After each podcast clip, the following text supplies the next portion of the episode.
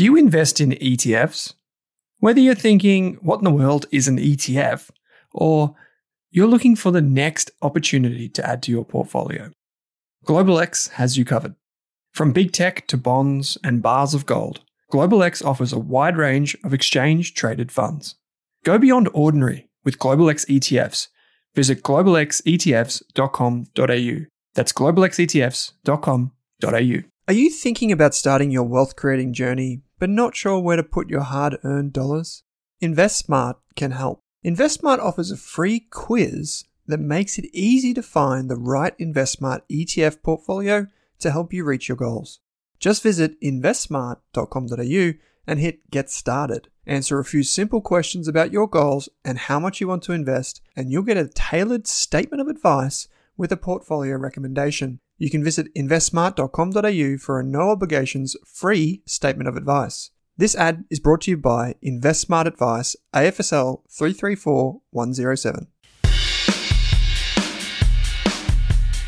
This Australian Investors Podcast episode is brought to you by The Intelligent Investor, Australia's premier investment research membership service.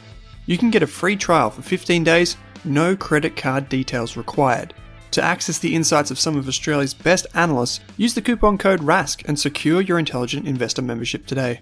We're proud to have the Intelligent Investor as an ongoing supporter of the Australian Investors Podcast. As a result, RASK does not earn a volume based fee. Simply head to intelligentinvestor.com.au or use the link in your podcast player to access your free trial. This episode of the Australian Investors Podcast is also proudly supported by SelfWealth, Australia's leading independent broker. Over 120,000 investors trust SelfWealth with over $9 billion in equities. With SelfWealth, you can trade ASX, US, and Hong Kong listed shares for a flat fee. On a $10,000 investment with CommSec, you'd pay $29.95 in fees. Yet with SelfWealth, it's just $9.50. The thing I like about SelfWealth is the full access to fundamental company data and how easy it is to trade US, Hong Kong, and Aussie shares in one place. You can see your Apple shares and ACDC ETF right beside each other. To join SelfWealth now, use the link in your podcast player or head to selfwealth.com.au and use the coupon code RASK during sign up. Hey there, here's a quick note. This podcast contains general financial advice only. That means it's not specific to you, your needs, goals, or objectives, so don't act on the information until you've spoken with your financial advisor. You'll find our full disclosure, disclaimer, and link to our financial services guide in the show notes. In part two of our three part Australian Investors podcast mini series on ethical investing in Australia, sponsored by Australian Ethical, the leader in ethical managed funds and superannuation, I'm joined by Mike Murray, CFA. Mike is the head of domestic equities at Australian Ethical. In this conversation, Mike walks us through the investment pillar of Australian Ethical's process. We talk about business models, including repeatability, scaling, gross margins, and capital intensity. In all honesty, we get a little nerdy and dive into valuation, expected returns, and risk management for investors. In this conversation, Mike shares the secrets behind companies like Cochlear Limited, Downer, and Fisher and Paykel. If you want to know what makes great companies great investments, this is the episode for you. Before I ask Mike for his best ever investment, here's a quick note. Please remember that this episode is part two of our three part mini series, Ethical Investing in Australia. In part one, I spoke with Dr. Stuart Palmer, head of ethics research, and we set the scene for this chat with Mike. So if you go thinking, mm, maybe I'm a little lost, just go back and listen to part one first. Part one should be available in your podcast player, and I've included a link in the show notes. Without further ado, here's Mike Murray, Australian Ethical's head of domestic equities, answering my very first question What is the best investment you've ever made? Oh, look, I'm, I'm going to sort of um, say Australian Ethical shares below a dollar. When I joined Australian Ethical in, in oh, right. about six years ago, and you know they're sort of currently around the nine dollar level. I put a little bit of money into Australian Ethical at that point, so um, that's that's been a, a great one. Wow. Yeah. Well, I've just mm. checked it. Um, eight dollars ninety six at the time of recording. So that's a what's that? An eight or a nine bagger. So um, you're sitting pretty on that one. Yeah, yeah, it's um, it's it's it's certainly been a good one. Um, so you know, the business is. I think you you will have followed the company. You know, obviously it's um, it's going really well. So it's an exciting time to be part of it. Yeah, for sure it is. And um, mm. that's the, one of the things that we spoke about with with Stuart was that it's it's great because as um, Australian Ethical is publicly listed, investors can look at the company and see what the company's doing, but also then become investors in this, in uh, whether it's inside super or outside of super. Um, okay, now that I've given you the easy one, that's the the softball. The hard one is what's the worst investment you've made? Look, I, am going to give you one that that sort of you know you have those investments that sort of stay with you. I don't know if it's the worst investment I've ever made, but I remember in the early 2000s we invested in a company that's no longer listed called Mayne Nickless, um, and they were an old right. old hospital kind of conglomerate um, run by a guy called Peter Smedley. Um, and it, it, was one of those stocks that you know I, it was a real lesson lesson to me as an as an earlier um, or junior sort of analyst because um, the company came out with a very bullish guidance and I placed a lot of conviction in their guidance, and they subsequently retracted that guidance very quickly. And I remember the stock mm. sinking like a stone and that sort of sick feeling. And and you know, it was just I guess it was a, it was a it was a good lesson.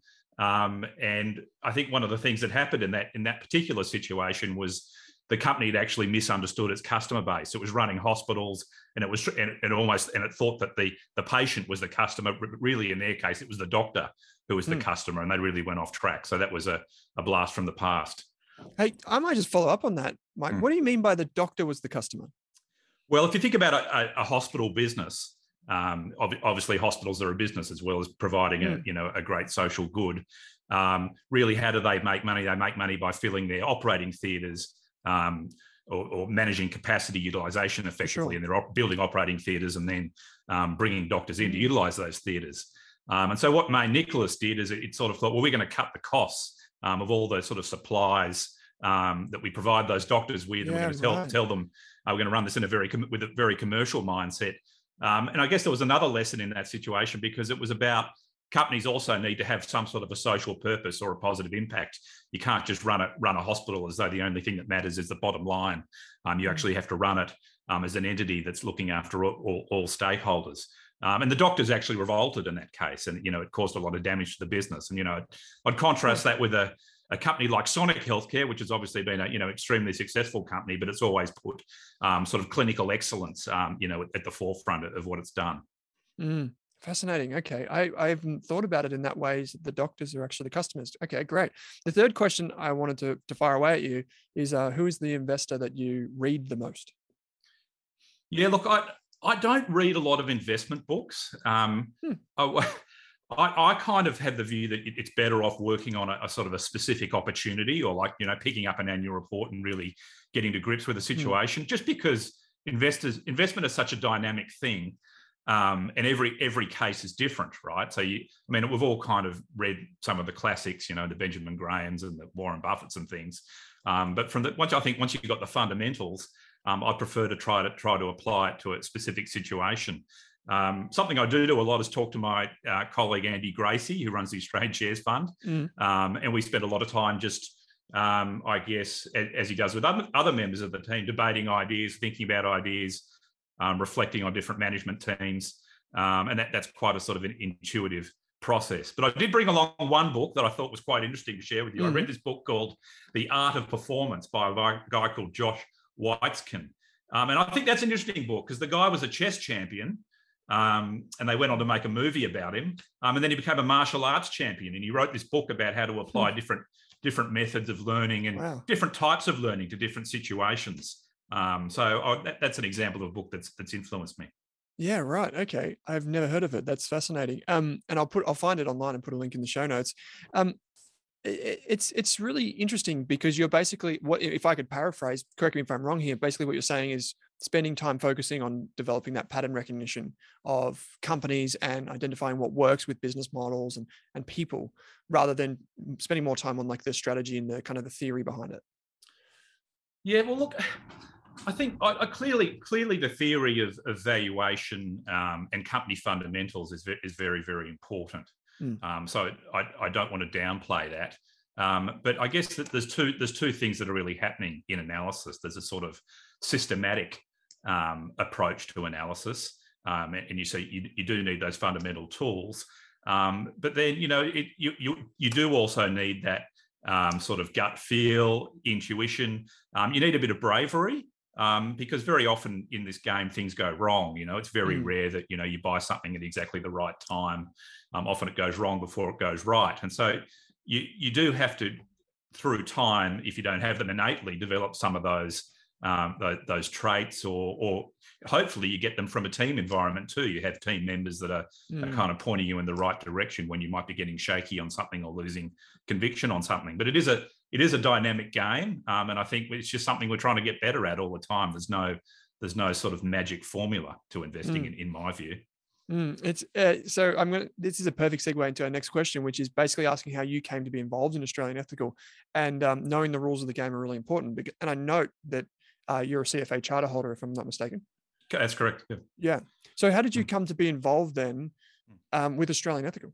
As, as, an aside, when I did my CFA, I think there were 20 people doing them in Australia. Oh, wow. So, okay, um, well, and I'm so not even when, that old. Well, I don't think when I, when I, that old. When I sat for, I, uh, this was before COVID in the stadiums I did level one, I think there would have been two or 3,000 at least. Yeah, it's amazing, isn't it? It's amazing.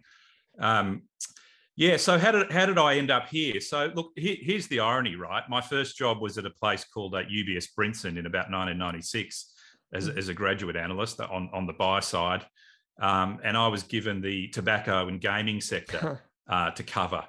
Um, and look, you know, what? I just really hated it, um, and and it just seemed to me that you know you, you had these companies here that were just preying on people, um, and even you know you could go and meet with the management teams um, hmm. you know, I, I, think we even had a listed tobacco company here at the moment, Rothmans, if I recall. You know, and you go and meet with them, and you know, the, whole presentation would be how to get people to smoke more, um, mm. or how to get people, you know, in the gaming analogy, how to get people to play more poker poker machines in areas where they could least afford it. Um, and look, I re- it really didn't gel with me. Like, um, I loved I loved being an analyst, but I, I I didn't like being part of that process. And the funny thing was, I went back, actually went back to uni and did some some postgraduate work and just wanted wanted to sort of you know decide where where I wanted to head, and um, I did some time in management consulting, and then it, it happened in the early 2000s. AMP Capital was setting up a um, an ESG fund, and it was you know Australian Ethical obviously been around in the ethical space mm. for a long time, um, but this was you know it was a big play by a major what was a major institution, sadly sadly no mm. more, but at that point in time. Um, and and I couldn't believe that this opportunity existed or even this this industry existed. Mm. You know, I was just so excited to, to get in there on the ground floor, and I was there for for nine years, and you know, it was really formative for me. Mm. Um, I think it's yeah, like you said, quite ironic that you started on that side of the fence and quickly pivoted and, and this is where you've spent the majority of your time. I noticed on your LinkedIn profile, it's got you for decades basically focused on, on this type of investing and, and ethical investing, generally speaking. Um, we had Stuart on the show who talked about the kind of the two pillars of the Australian ethical process. One being obviously the ethical research, which mm. which he and the team are working on, and then there's more the, the kind of the traditional investment side um, after you get that universe. Mm. So I'm um, maybe to start things off. Um, do you believe mm. that active, ethical, and investment management is is a, the the best combination for Aussie mm. equities? Mm. Yeah, look, I, I, I, I, hesitate to say the best because, like, I think in, in everything, right, there's different ways of winning. Um, it mm. certainly served us at Australian Ethical very well over a long period of time, um, and and I think we're really good at it. Um, and and look, I think um, you know, the first thing you, you kind of got to acknowledge is, is, that you know you're trying to do two things at once. So it's it's quite different um, to to conventional investment management in in, in some respects. Mm. Um, so you've got you know quite a different universe, for example. Um, than than a, a, conventional investment manager. Um, and now that can that can help be helpful. It can kind of push you into some some of the right sort of areas and right sort of companies. It can help you manage some of the risks um, that you know that you other people may not be seeing. Um, but you've also got to be a good investment manager, right? It's no good just saying, sure. okay, now I'm just going to pick a whole lot of ethical companies and sort of hope that they go up um, mm. through time. So you know, we we we actually sort of have a uh, quite a bit of a um, quite a bit of independence as well as collaboration between the ethics team um, and the investment team, and we think that's important from a governance point of view because what we don't want at the end of the day is the investment manager sort of saying, oh, well, I kind of like this company, therefore it's ethical, or the ethical team saying, oh, it's ethical, therefore invest. Um, mm. What we really want to do is find companies that meet our ethical charter and then within that universe, create a portfolio of companies um, that we think can outperform through time. Um, and so I, I, think there are a few other advantages that we get in this process because you know a lot of people say, "Oh, well, you're restricting your universe. You're restricting your universe. Mm. Um, they're, they're, therefore, you know, it's not an optimal portfolio." But some things that it's done for us is that we develop deep pockets of expertise in certain sectors. So we we kind of know things like healthcare, uh, utilities, information technology really well. Um, I think it's pushed us away from always wanting to track a benchmark. You know, we know we've got this different universe, mm, um, so we, we're pretty benchmark unaware in terms of our uh, we are benchmark unaware in terms of our Aussie equity strategies, and so that, that's something that's really resonated with our, with our clients. You know, they know what we stand for. They know that that we're taking active risk um, as fund managers, and, and we think they want us to take um, active risk. And, and probably the final thing I'd say is that it has probably pushed us outside that kind of top twenty, uh, you know, names. Mm. We've even got an emerging companies fund, which invests outside the top 100, which has been really successful. So we have, we have kind of benefited, I think, in, in, in, a number of ways from that from that difference. And you know, we're, we're just proud of proud of being different and who we are. Yeah, and I think um, one of the things with Aussie equities is yes, there are maybe say 2,100 companies on the ASX, but if you exclude, you know, some of those sectors that are probably more prone to, you know, poor economics in terms of you know capital intensity and those types of things you can get that down to a manageable list but even then it's it's still a lot to work through so if you can develop that deep expertise in these industries like healthcare for example mm. you know is a very strong thematic right so mm. that's a really interesting one um how about then I, I, guess this is probably the ideal time to ask this question mm. um if an investor is sitting back thinking um well how does like the portfolio composition, um, let's say of the high conviction fund, how does that hmm. Differ to a traditional ASX 300 or ASX 200, you know, benchmark? Yeah, sure. And it's probably helpful to put it in context of our, our three domestic active e- equity strategies. Yeah, so our longest yeah. running strategy is the Australian Shares Fund, and that's a an all cap fund. You know, it does invest quite extensively, you know, in in the in the sort of X100 space, um, as well as the top 100. Um, and that's you know that's got a 20 year track record. You know, it's got a really strong yeah, track record, and, and, we're really proud of that. Um, and it's a very true to label fund um, run by Andy Gracie. And then then the more recent fund was the Emerging Companies Fund, um, and again that's done really nicely for us and invests outside mm. the ASX 100. Um, and then yeah, the latest fund we launched on the first of October is, is the High Conviction Fund. We launched it as an unlisted trust on, on the first of October. And look, I, I would really position that as an extension of that capability we have um, in bottom up Australian share investing. So, really, you know, it's a fundamental product. It shares that sort of characteristic of being benchmark unaware, and it shares that characteristic of being very true to label um, in an ethical sense. Where it's slightly different um, is it does con- kind of contain itself largely to the ASX 300. So, we're trying to invest in slightly more liquid, um, slightly on slightly higher average market capitalization companies on average. And, you know, as per the name, high conviction, um, you know, it's a little bit more concentrated um, than the other strategies. So it's running about 30 stocks, and you know our, our diversified Australian shares fund, or you know, is running upwards of, of, of 60 stocks because um, it, it, does have a sort of a, a, longer tail in some of those smaller cap names. Mm. Um, and what that's allows allowed us to do is um, launch the you know the the new high conviction strategy as an ETF. Um, yeah. So we just launched that last week under the ticker AEAE on on CBOE, and that's that's a really exciting thing for us because you know a lot of people do like to invest with us directly, and now they can invest with us directly on on the um, on the exchange. Mm, mm. And that's, I think this is um, an appealing feature of the ETF industry as, as well as we bring active funds into the mix. Um, we're seeing more uptake amongst investors and even in financial advisors who prefer um, exchange traded products. So um, it's a really easy liquid way to get into a position like this. Um, I'm, I'm, we'll, we'll talk about the high conviction aspect of it in just a moment in terms of like portfolio composition and management and that type of thing.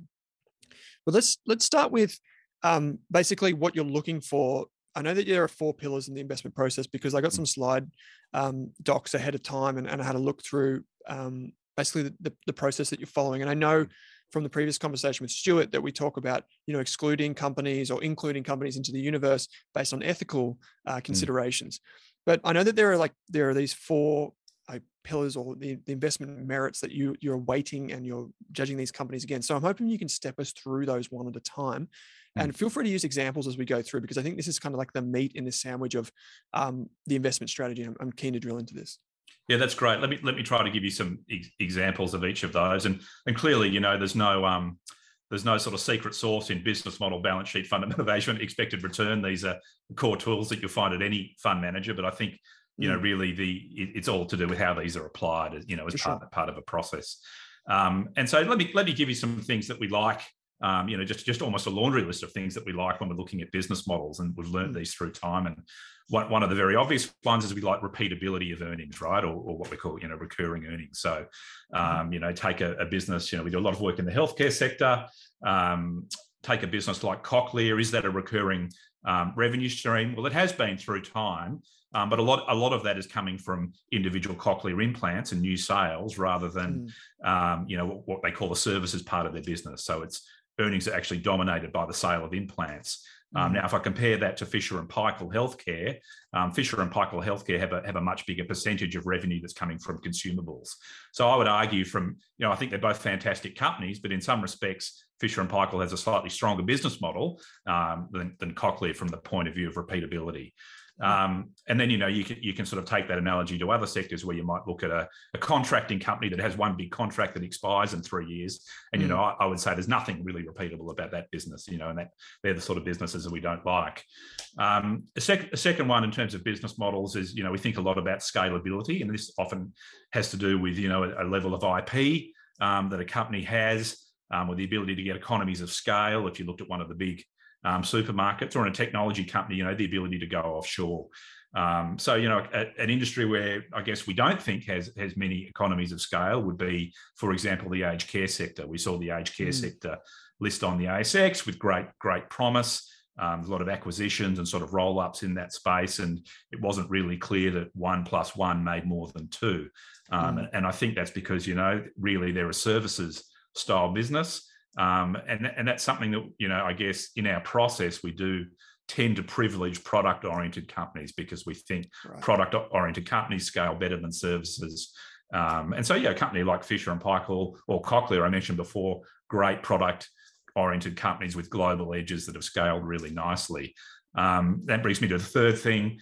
Um, we like companies with high gross margins. Um, you know, we've certainly found that businesses with low gross margins um, you know, they, they can strike. I mean, this, it's certainly not the case for every company. You know, like a um, you can be you can be a um, uh, you know a big a big uh, large scale retailer with low, low gross margins and do very well. But something like the healthcare space, um, we certainly like to see company with high gross margins. And then the final one is capital intensity.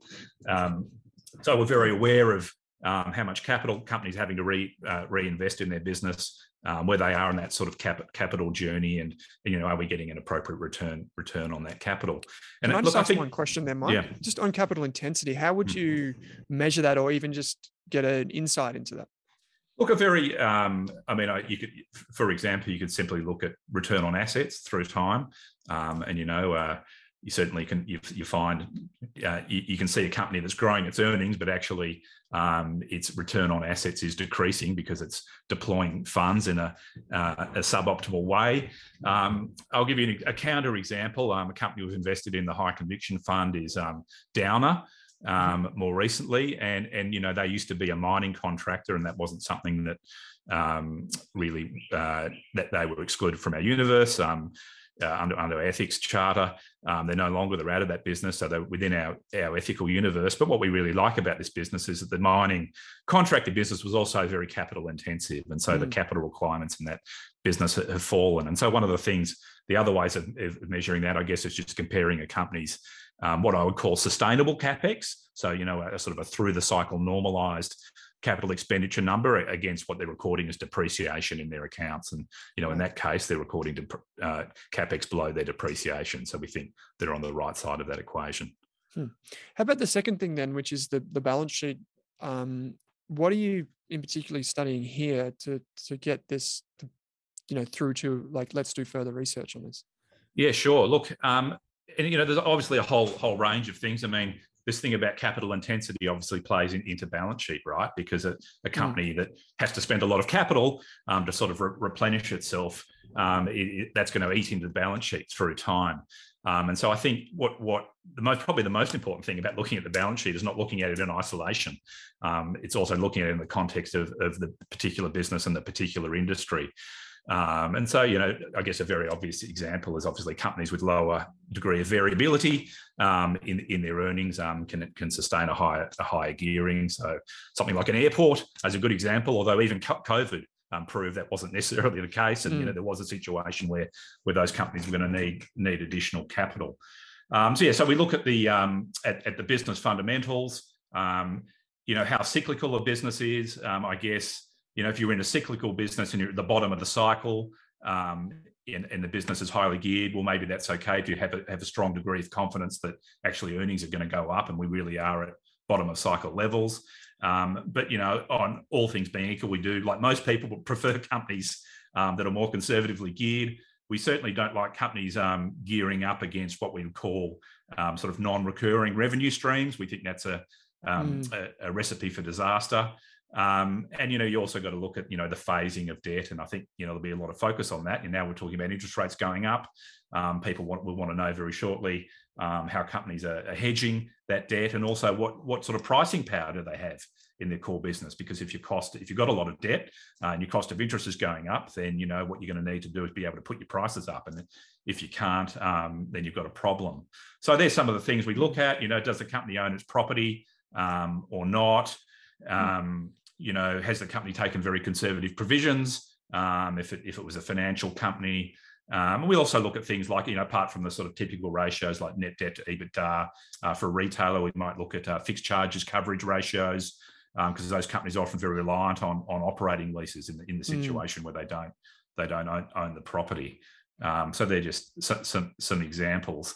Um, I think you know one of the things that we've found uh, during COVID quite a lot of capital raising activity. Um, and so, like, a, you know, I've been giving you, I'll just follow through on the Cochlear example.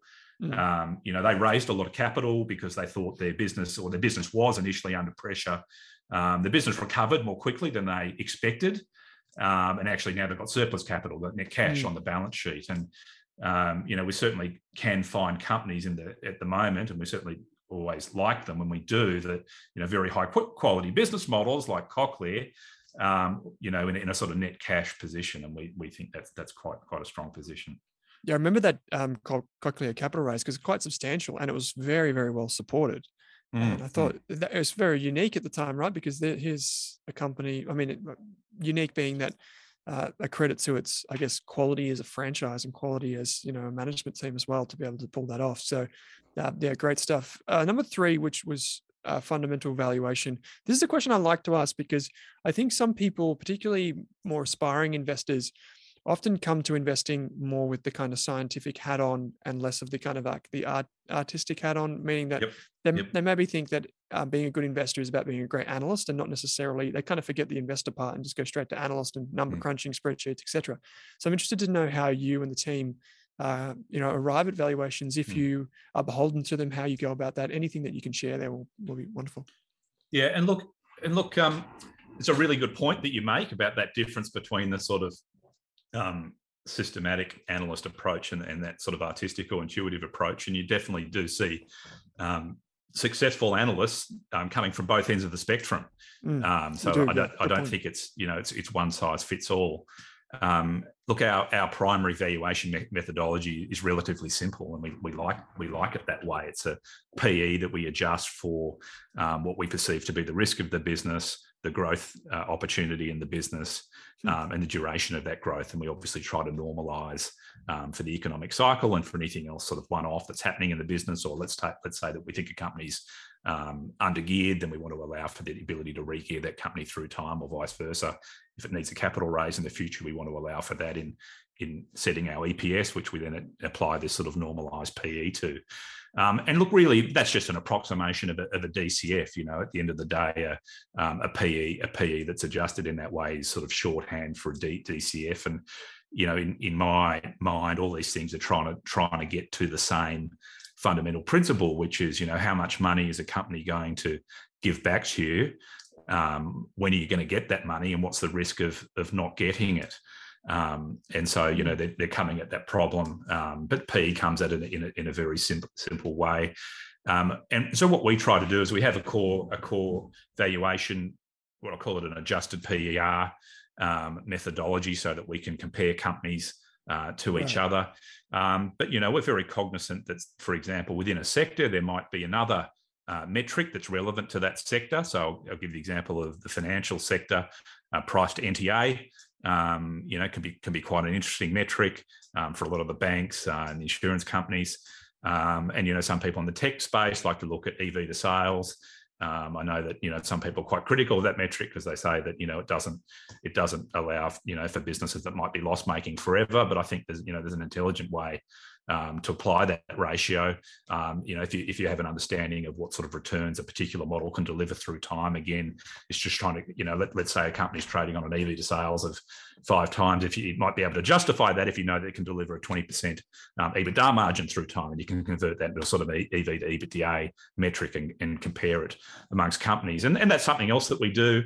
Um, we certainly look at uh, peer peer comparative valuations. Um, so if we are looking at the tech sector, we're certainly you know very aware of where major US uh, tech companies are. Um, and you know, clearly it's a, it's it's something controversial at the moment because we're seeing a bit of a sell-off in the tech sector, and uh, we do invest in that space. But you know, in, in general, we're investing in companies that are, that are trading at sort of lower multiples than, that some than some of those US uh, companies. So we think that gives us gives us some buffer. Mm. Um, and look, the point of all this really, I think, is not coming back to your original question, is not to come up with a perfect answer, but it's to have an analyst ask intelligent questions um, and build conviction and level mm. of comfort in, in, in, what they're recommending. I might just circle back, Mike, to one point that you touched on there. And I'm just going to paraphrase here and you can tell me where I went wrong, mm, which is that basically you're rebuilding an income statement because you're trying to get down to earnings mm. and you might forecast that out, say, mm. I'm guessing. And then you're, you're taking into account the risk of a business. When you Mm. I imagine you're discounting that back, or like you have a future value in mind, like mm. price earnings ratio might be mm. X in mm. you know mm. Y number of years.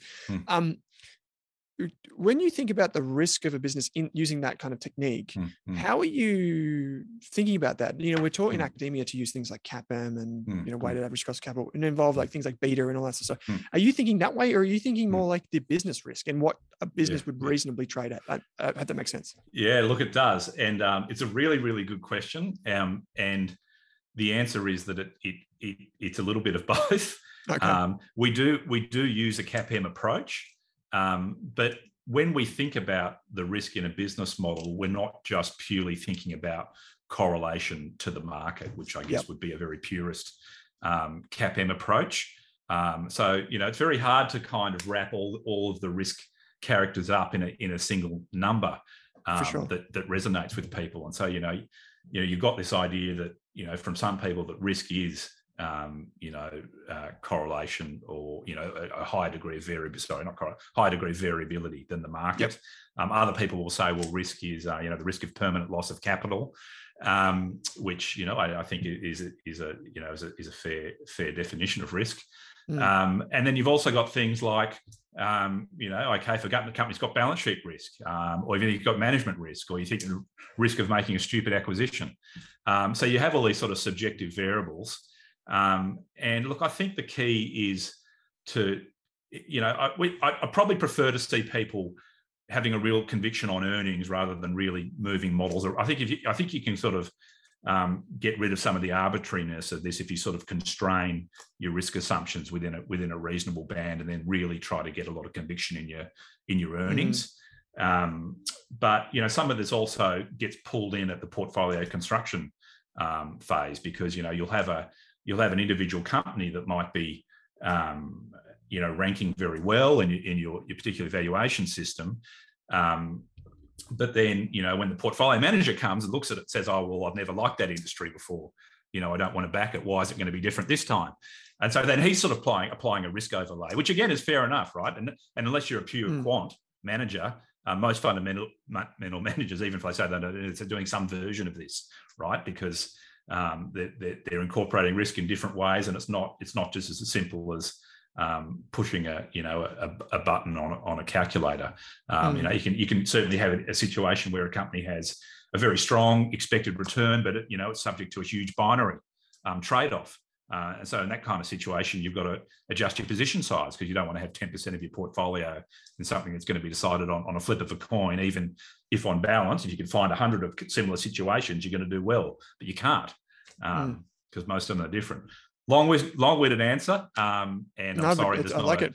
There's not an exact uh, there's not an exact answer on that one. No, because that's that leads us mm. perfectly into the fourth um, point, which is expected return, and you, you've kind of brought it up there, mm. um, which is I, I, I guess um, another way to express um, what we think about it as analysts is like the discount rate is like the expected return is kind of what's our hurdle rate in other mm. words what do mm. we need from this company or this mm. investment in order for us to justify them mm. making it is that how you you and the team think about it yeah, certainly. So as, as, I said, we you know we apply a, a, M approach with a with a beta, and so we're trying to get we are doing our best to get that in at that kind of valuation um, stage. So if we do think a company um, has, it, it's not as though um, we apply that afterwards. If, if we think a company has an elevated risk profile, it will, it will get captured um, in that beta, and that will lower the PE that we think is appropriate, as it should, to apply to that company. Because you know, in theory, uh, I'm just trying to think of, of an example. Um, but you know, co- the contractor sector trades on a much lower PE than the healthcare sector.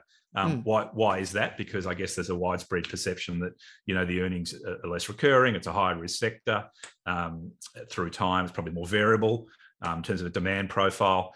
Um, so, you know, another, I guess another way of approaching this is thinking, you know, through time, what sort of PE is, is the market prepared to pay for this stock or sector? Is this always going to be discount sector? Is it always going to be a premium sector? Or, you know, it might it might be neither. It might it might actually get a premium for good management, like a company like Macquarie or, or Wesfarmers does, even though they operate in in industries where you know you can certainly find peers that um, that don't have the same PE ratios as, as those companies um, mm. do. Um, so yeah, like uh, you know, I think I think that's how we try to do it. Um, we try to get it into the valuation as, as much as possible. Um, but then you know there's a, there's another piece that has to happen around portfolio construction after that, and you know you've got we've got to look at every bet that we're taking in the context of, of the overall portfolio. Mm. And that that that the perfect segue into it. So mm. um, because it's the high conviction fund, um, I think the the it will just I, I actually really like high conviction funds because I, I did a study ages ago when I was studying active managers and I found that investors that take higher conviction bets tend to do better if they but there's always you know the catch they have to be good investors in the first place but they should back themselves if they know that they are and um, I'm interested to know how you go about hmm. position sizing we've talked about like, like those fundamental factors are there some sort of rules that you have in hmm. place like constraints around that mm. and um, I, I'm guessing there are because you're basically taking the Australian ethical investment process and rolling mm. that up into something that's high conviction. So there's mm. probably something unique about it. Mm. Yeah, well, look, look. I guess the first thing, as I said before, is we we are dealing with a different investment universe. Um, so you, you, are going to have a.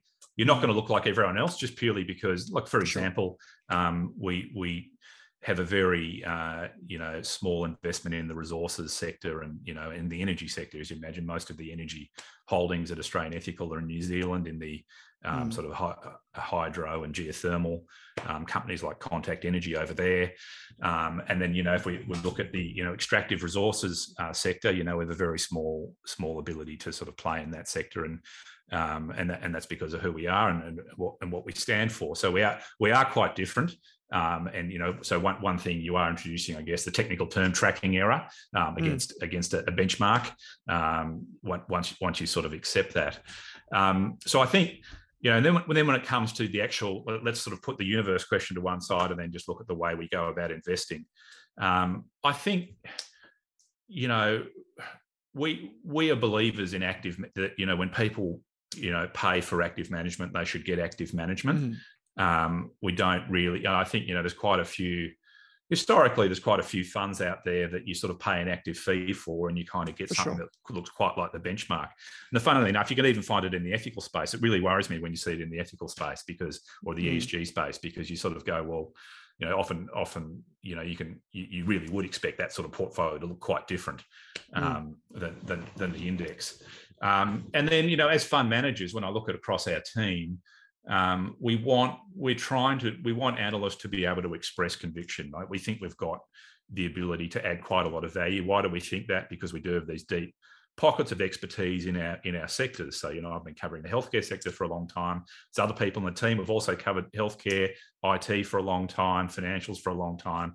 Um, and so we think if you can build up and it's not it's actually not just um, knowledge of the sector; it's also relationships, right? Um, sure. So you you, you know yeah, you've got that point. longitudinal read on management teams, um, and and also you know that that again that sort of read on where businesses are and that very long term you know it could be 10 20 year cycle. I mean the, the irony about being a, a fund manager is you often you typically outlast the ceo of the business that you're looking at. You know you may even see three or four when things aren't aren't going well. And so you you do you do hear the same stories and different narratives and then back to the same narrative um, again. And so like we're real, real believers in the ability to add value from the bottom up um, and you know we do that i think by not necessarily doing it in the same way as everyone else or just looking at the top 20 or, or trying to hug hug an index. When you ask me for rules um, you know like uh, for example in the high conviction fund you know the maximum position size is about is 10% um, in any single stock. Um, we you know typically uh, won't probably go that large you know the biggest position at the moment is about 6.7% i think 6 to 7% um, is, is a is a reasonable size go at something Mm-hmm. Um, we're not looking at the benchmark, so you know that could be you know a lot. There could be a lot of active risk in that position. You know, in a company like CSL, which has a big benchmark weight, zero weight at the moment, or BHP clearly zero weight because it mm. doesn't. Mm. It's, it's not in line with our ethical charter. Um, so you know, index weight doesn't determine where we see the, the, the greatest opportunities. Um, you know, I think to some extent, you know, if it's a very small cap stock or it's a binary outcome style stock, clearly that's not going to be a five or six percent weight. Um, analyst conviction is important. You know, you can do all the work, and then you sort of say to the analyst, "Well, it's got a fifty percent return. What's your level of hmm. conviction?" And and you know, you've got the three things here that could go wrong. Um, you know, how do I know they're not going to go wrong? Um, how much work have we done on them? Is there anything else we can do? Um, and you know, so you, you, do you do have to sort of weigh up: are, are, we just guessing here, and we've got a chance of being wrong, or is this an area where we can legitimately add value? Um, and then, as I said before, you kind of want to look at look at the overall portfolio. You know, if banks are all showing positive alphas, well, I don't necessarily want to have fifty percent of the portfolio in banks. Um, and like, frankly, you know, a lot of people own banks anyway. Um, you know, as, mm. as, private investors, and and we think it's actually a strength of our process that we are looking outside that top twenty and so we kind of blend quite well and bring a set of skills that's a little bit different than what people are when they do when they're building their own their own portfolios mm. how about the, the, probably the harder question so i think uh, not enough time is spent by private investors on portfolio management, um, and in particular, the, the, kind of the understanding the relationship of risks across a portfolio. So, mm. how is this risk of this business correlated to that risk? And if you follow the revenue streams and the supply chain, you can t- typically find the answers to those questions. Mm. But one of the things is knowing when to sell. I find that mm. we we talk a lot on mm. podcasts and you know newsletters and in the media about buy, hold, sell, and typically the buy that gets the most attention, not the sell, unless it's really polarizing. how, how, do you how do you think about you know the, the common reasons that you might end up selling a position? If you have examples, that would help. Yeah, sure. Um, well, clearly, the first point is we're guided by valuation, right? So, you know, obviously, if a company kind of meets and exceeds our valuation, mm-hmm. um, mm-hmm. that's a trigger to sell. And you know, we're not we're not afraid. We we are typically low turnover, um, but we're not afraid to sell a stock um, even right. it for a long time. So, you know, you got. To, I think you got to be quite disciplined, um, mm. and uh, and you be quite conscious of where companies are trading relative to each other and international comps, um, and so forth. But that's. I'm not sure if that's what you're trying to get at because the really hard question is, you know, clearly uh, things go wrong. Um, hmm. so you sort of, you know, you start with a valuation that's pristine and perfect and a view of the world that um, is perfectly forecastable. Um, and you know what typically happens is very quickly you learn that um, you know r- reality is a dynamic equation. Things hmm. don't go according to plan. Uh, companies don't do what they say they were going to do. Uh, businesses uh, are more competitive um, than you thought they, they they were going to be. And, and so, I think really the hard thing is knowing um, what do you do when things go wrong or things don't don't go go the way you, you are expecting, or even when they go right, because you can you can kind of be lured into holding a stock for too long, thinking, oh, well, this time's different, you know, it's going so well, when really it's just a dog of a cyclical old company that's mm-hmm. going to mean mean reverting time. Um, so, you know, what so valuation is one thing, you know, that that keeps us on track. Um, you know, you're hit with noise every day. And so like you really do have to have a filter. Um, you know That's what point, yeah. what is a what is a genuine kind of game changer for this company and what's just you know another thing that is, is really immaterial and, and, and I don't need to, to listen to. And it, it sounds like an obvious thing, but you know, markets are very emotional. You know, like so you know you can get you can get very attached to companies, and so you, it's not something that you, you really want to do, but you you know, you, know, you sort of pat yourself on the back when they go up and go and cry when they go down, and you know you can make make some really terrible decisions. So um, I think I think a key one is is is staying close to the sort of story, and you've talked about sort of investment stories in, in this podcast, and um, when that story starts to change uh, from management or from a strategic point of view, I think it's a, it's a, it can be a tipping point. Um, mm. I'll give you an example.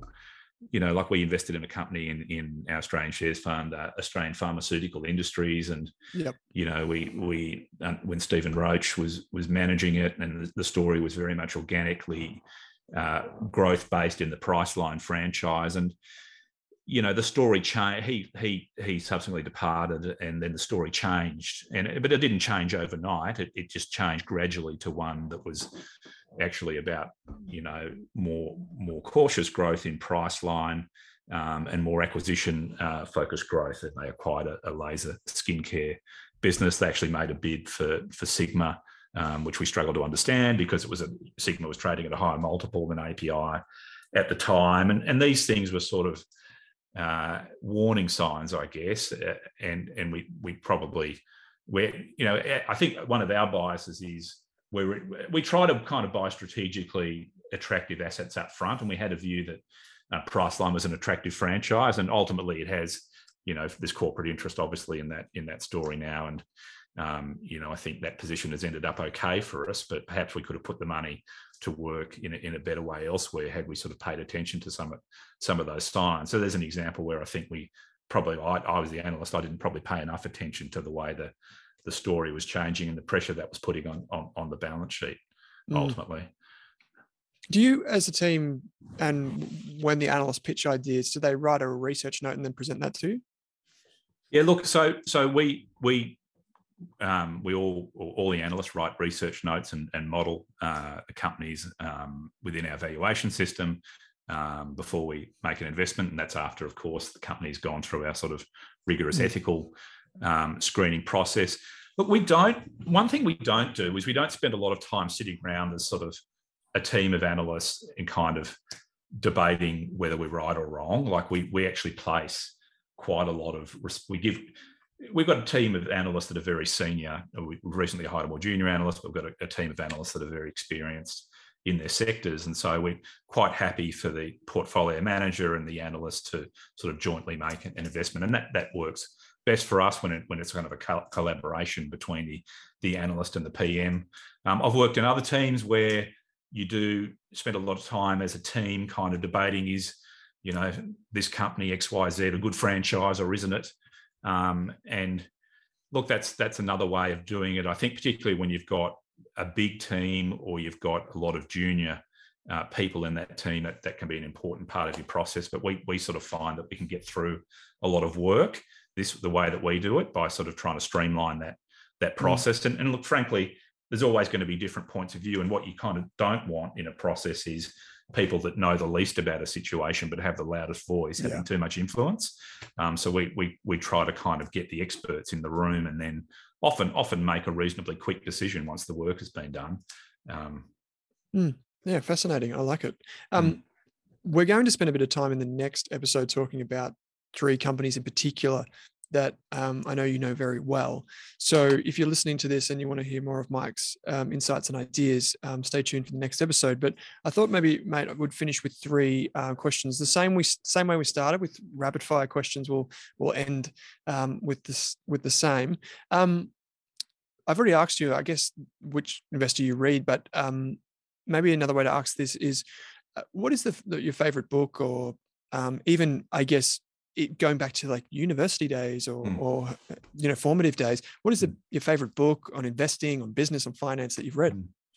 oh look I, will just i'll just go with one of the classics like you know the intelligent investor i mean it's just you could just keep going mm. back to that forever and, and not be disappointed and it I, I, for me it's one of those books that you it, it kind of gets you in the right headspace even when you read it you know it's just got such profound wisdom and you sort of you think gee what was i what was i doing yesterday you know i was you know, I was, wasn't on the right planet. You know, like let's let's get let's let's get back to fundamentals here and really anchor anchor ourselves in in sort of how we're going to make money um, mm. from this portfolio. So yeah, I'll, I'll, give you that one.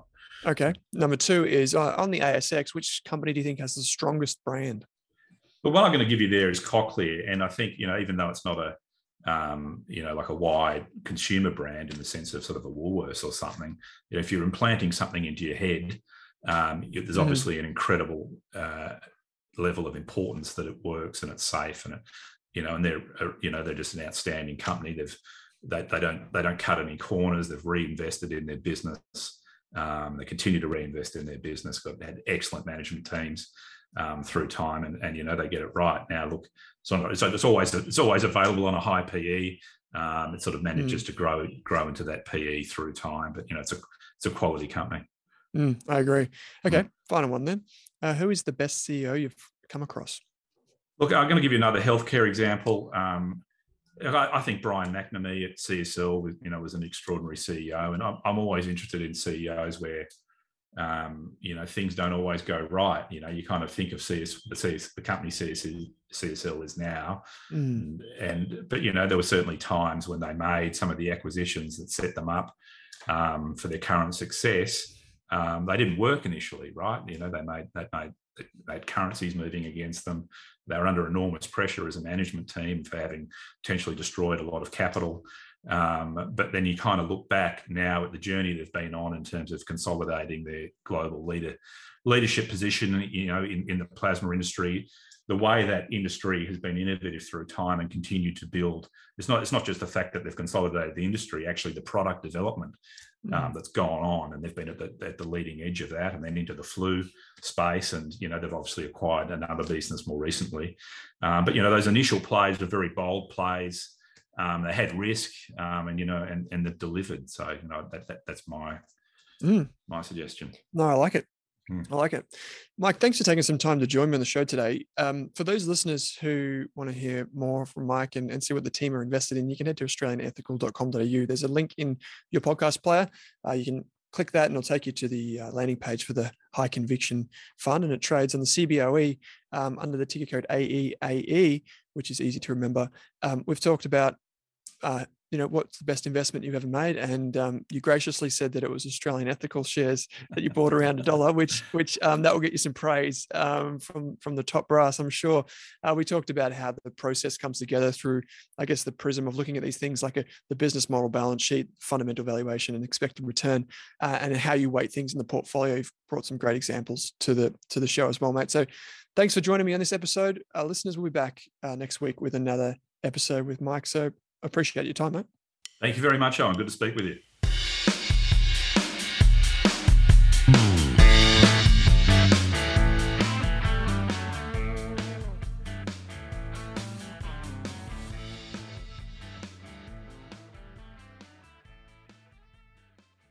For more than a decade, I've been hunting for the best investors and their methods, strategies, and tools for investing. After years in the industry, countless books, a few degrees, and 1,000 podcasts and live shows, I've rolled this accumulated knowledge into something called Rask Invest.